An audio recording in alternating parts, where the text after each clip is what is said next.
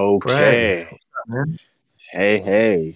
This is a long time coming. We've got a new guest on. Well, this is a return guest. This was the first guest. Welcome to another episode of The End with Adam. I'm your host, Adam, and this week I got return guest, like I said, first guest from the original season of the podcast, Davin Baxter, everybody. Everybody give Davin a hand. We got Davin in in the digital studio today. Um, we're gonna be doing a little bit of a Digital series. Huh? Digital airwaves, yeah. Digital Okay. airwaves. Yeah, we're gonna be doing a little bit of a series. I don't want this to be the only episode we do together. So let's, you know, let's start slow and and give them what we got, man.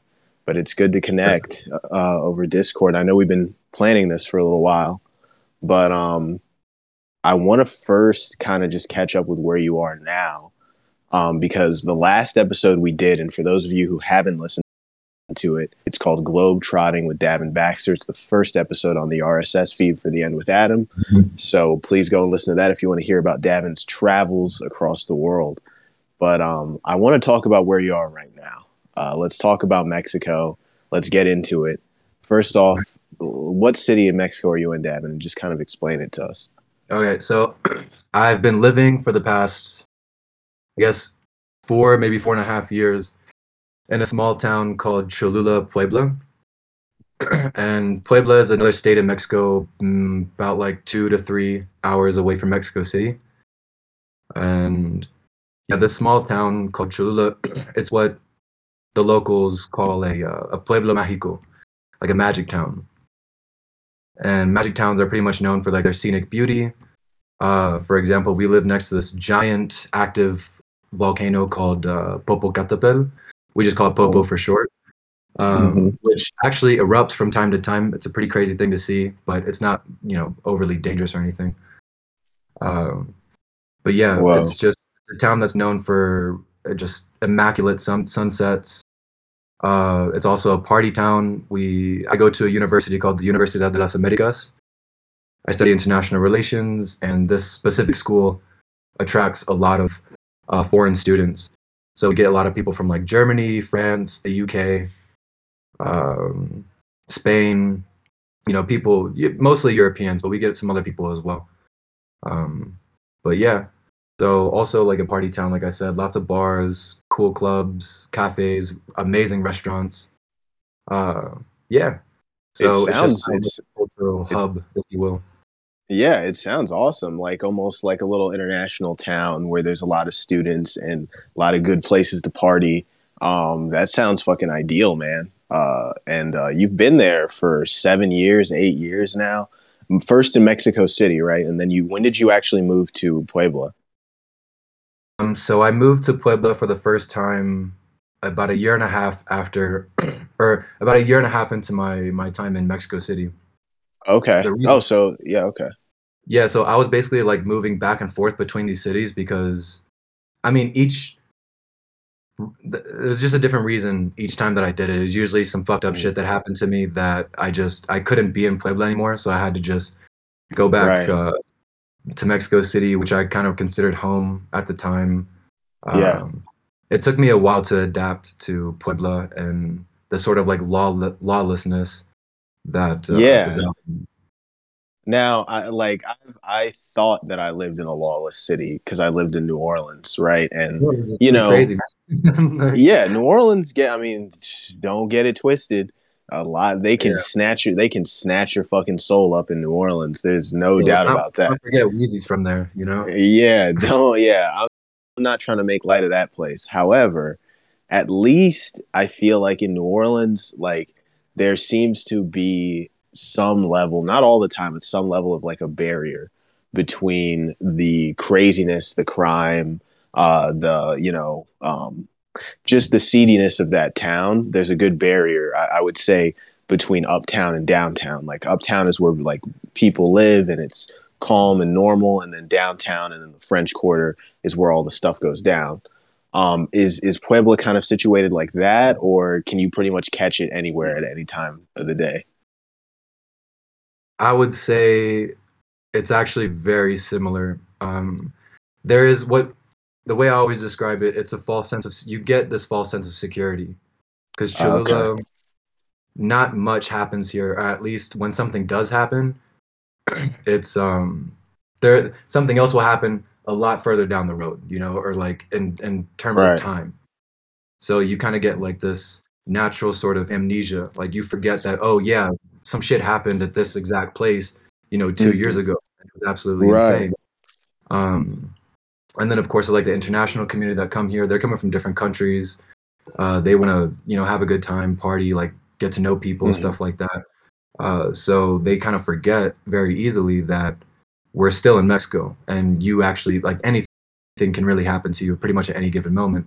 But Cholula is traditionally and historically, I would say like a pretty safe place. Now, like downtown Puebla, completely different. You know, Right. downtown Puebla has some very bad parts. Um, Yeah. where anybody would tell you, anybody would tell you, mother, random people on the street, like the random taqueria people tell you, yeah, go down, like you will not come out. Damn. Damn. So yeah, Um, I mean, because you you have a real intimate understanding of like the third world. Like I feel like Americans, and this is such a harped on topic, right? Like everybody has heard this, like, oh, you don't know what the real world is like. But I mean, just for the people listening, like you, I I feel like 'cause you were in Turkey, you've been here, like you've Mhm. seen that there is this like very thin line. There's this barrier between like civilization and just straight up dog eat dog um i mean what does that look like in mexico like what for for you at least in your personal experiences there's so many stories. I mean, I couldn't really. It'd be really hard for me to generalize what it looks like. Um, But it's just there are little snapshots of things that that have happened to somebody, or things that have happened to me, or things that have happened to somebody that I know of, or some random person that Yeah. maybe went to your school, or maybe like went to a neighboring school, or something like that. And you know, when you hear these very graphic, very grim stories, it's just kind of it's very sobering. yeah, Yeah. i bet but at the same time is one night out, and then you pretty much, in a lot of ways, you forget about it. It's like, or that that seems Yeah. to be the way things are done, or how people think about it. You know, they just don't. i i totally understand what you mean when you say that amnesia like Mhm. that is such a real thing when it comes to towns like like puebla or like new orleans like that you still i think you touched on the real reason why it's so powerful is because it's a city of, of transient people it's a place where people are not actually from there at least the people that you would be hanging out with right so like at most you might hang out with like maybe a few locals like a handful but like you're usually running into people that have either just gotten there or only a few years in so like the their their like understanding their history of the the the area that they're in is like non-existent so like Yeah. it's very easy to to like just walk past a place where somebody got stabbed and like have no idea and like Yeah. that's exactly what new orleans is like like that Mm. that i would say those two places share completely in common um I mean, the only thing I would add to that is just that, like, I mean, my the the people that I know,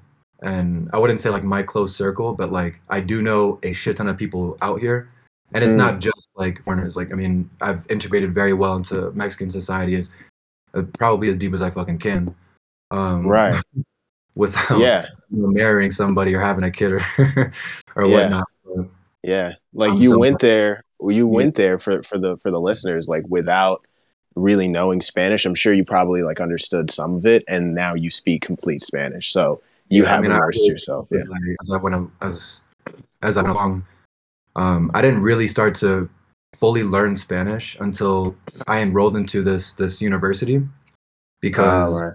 the first three semesters were all in Spanish. I didn't have a single English class, and that I was so hard. I can't hard. imagine. I can't Um, imagine. You had to just learn. You just had to pick it up.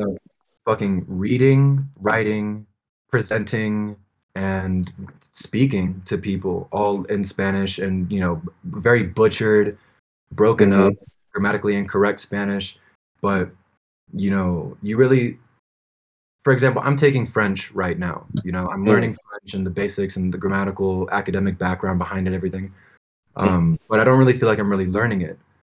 When I Mhm. was learning Spanish, it was like I had to imitate the way other people spoke or Mm. speak actively. And for me, like that was the best way to learn to learn Spanish. And it took Yeah, I time. mean, It definitely took time, but it was the most effective, I think. that's what everyone says uh, and like you know my mother who's not from this country uh, she learned english you know when she was in uh, kenya uh, after she left ethiopia and i think she probably learned a little bit in ethiopia but she was she always said like it, it really didn't matter what she learned until she came here and started speaking to people. Like she Mhm. didn't really like get the language. So yeah i mean that's 100% it. Um, and i think there's something like very humbling right about having to learn a language from scratch. Like it's almost like becoming like having to you know humble yourself like being a child again like having to learn how to walk again. You know like something very i feel like a lot of people including myself struggle very much to do you know to just kind of put your ego away and say okay i'm going to just learn this language. I'm going to fuck up. I'm going to sound stupid. I'm not going to pronounce things correctly but eventually i'm going to be able to just speak it. And that's exactly what happened to you. I mean dude i remember hearing you for the first time speaking spanish like perfectly. And I, to me at least it sounded perfect. And i was just like how the fuck did that happen? Like we went to the same fucking schools. Like it's not fair. Like Yeah. i don't know spanish yeah It's definitely, it's definitely not perfect, and I still have a lot to improve on, as anybody, as any of like my Mexican friends would tell you. Uh, but still, I mean, I can definitely hold my own, and I get pretty good grades in school, even though all my classes are still pretty much in Spanish. So I think that speaks for itself. yeah man i mean it definitely speaks for itself um i would only like be you know I, I mean I, I don't know how i would have figured that shit out if i had to move especially a spanish speaking country because you know to me romance languages they sound like they would probably be easy to learn but Mhm. like the way that they the, their inflections with things the way that they enunciate and like you know the the kind of liveliness i can't imitate. It sounds weird to me. Like i you know I'm, i was born in miami. Like i grew up hearing spanish all the time. And it just sounds almost like too lively like a part of me just doesn't want to be that excited while i'm talking Uh, but uh but uh, Americans are really lazy when it comes to learning languages. Maybe that's why. Maybe we just have oh yeah a certain thing with the way that we express English. It's just a bit more calm, maybe collected. Um, I don't know. I don't really. I haven't really thought about it, but yeah, I mean, so so Spanish are very expressive. That is true.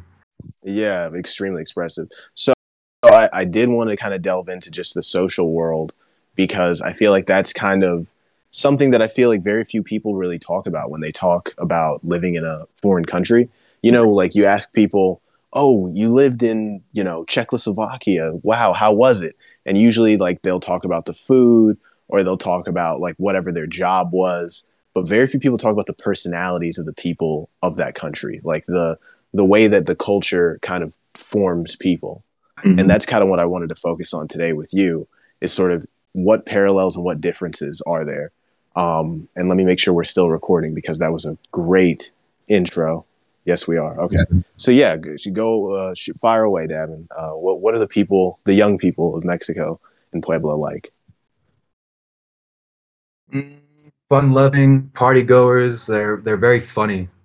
Mexican humor is is hilarious uh, when you finally have like a, a comprehension of it. Um, Right. You know, I don't. I still don't really get like Mexican idioms. You know, Mm. those like cultural uh, phrases that they get in their their personal upbringing. Um, yeah right right Probably not very different for them. Like when you hear English idioms, but yeah. totally um culturally i guess people are very warm friendly open they they're very interested in getting to know people from other countries um, it doesn't really matter like, where you're from um i personally i always thought that uh because of the sort of tensions that exist between Yeah. mexico and the united states at least on like a, a political or even geopolitical and economic scale uh, that Mhm. they're encounter some kind of uh, confrontation from here and there. Uh, Right. But I think by and large, if I've ever had a confrontation with somebody, it was never really because I'm American. It was because Right. of some like personal difference, which, um, you know, it sucks whenever you're having a confrontation with somebody in the first place. But at least I'd never really experienced any kind of, I guess, prejudice based on nationality. that's good because you can't say the same for Americans. You know, like Amer- Well, American, yeah, Americans wouldn't probably wouldn't be as nice as I'm sure Mexicans probably are to Americans. That's great. Yeah. Um, you know, I would say if there is any kind of prejudice toward people, if uh, you know, based on their nationality, it would be from north to south, pretty much throughout In the Western. You know, like Americans look down on Mexicans, Mexicans look down on Central and South Americans in a lot of ways. Not always, Ah. not everybody is like xenophobic and you know racist and stuff like that, but it's definitely prevalent, and you can see But that there. like migrants are being treated in the southern borders and the northern borders of, of the Mexican Republic. Uh, but yeah, I feel like I'm kind of like moving away from um, social stuff and just kind of talking about political stuff. But um, Geopolitics. You know what? Let's pause right now, and uh, nobody will notice because it's going to just keep rolling. But I do need to, um, because I just the car just came back. So let me, um, let me try to pause this for a second, yeah, and we will, uh, we will continue in just a second, folks.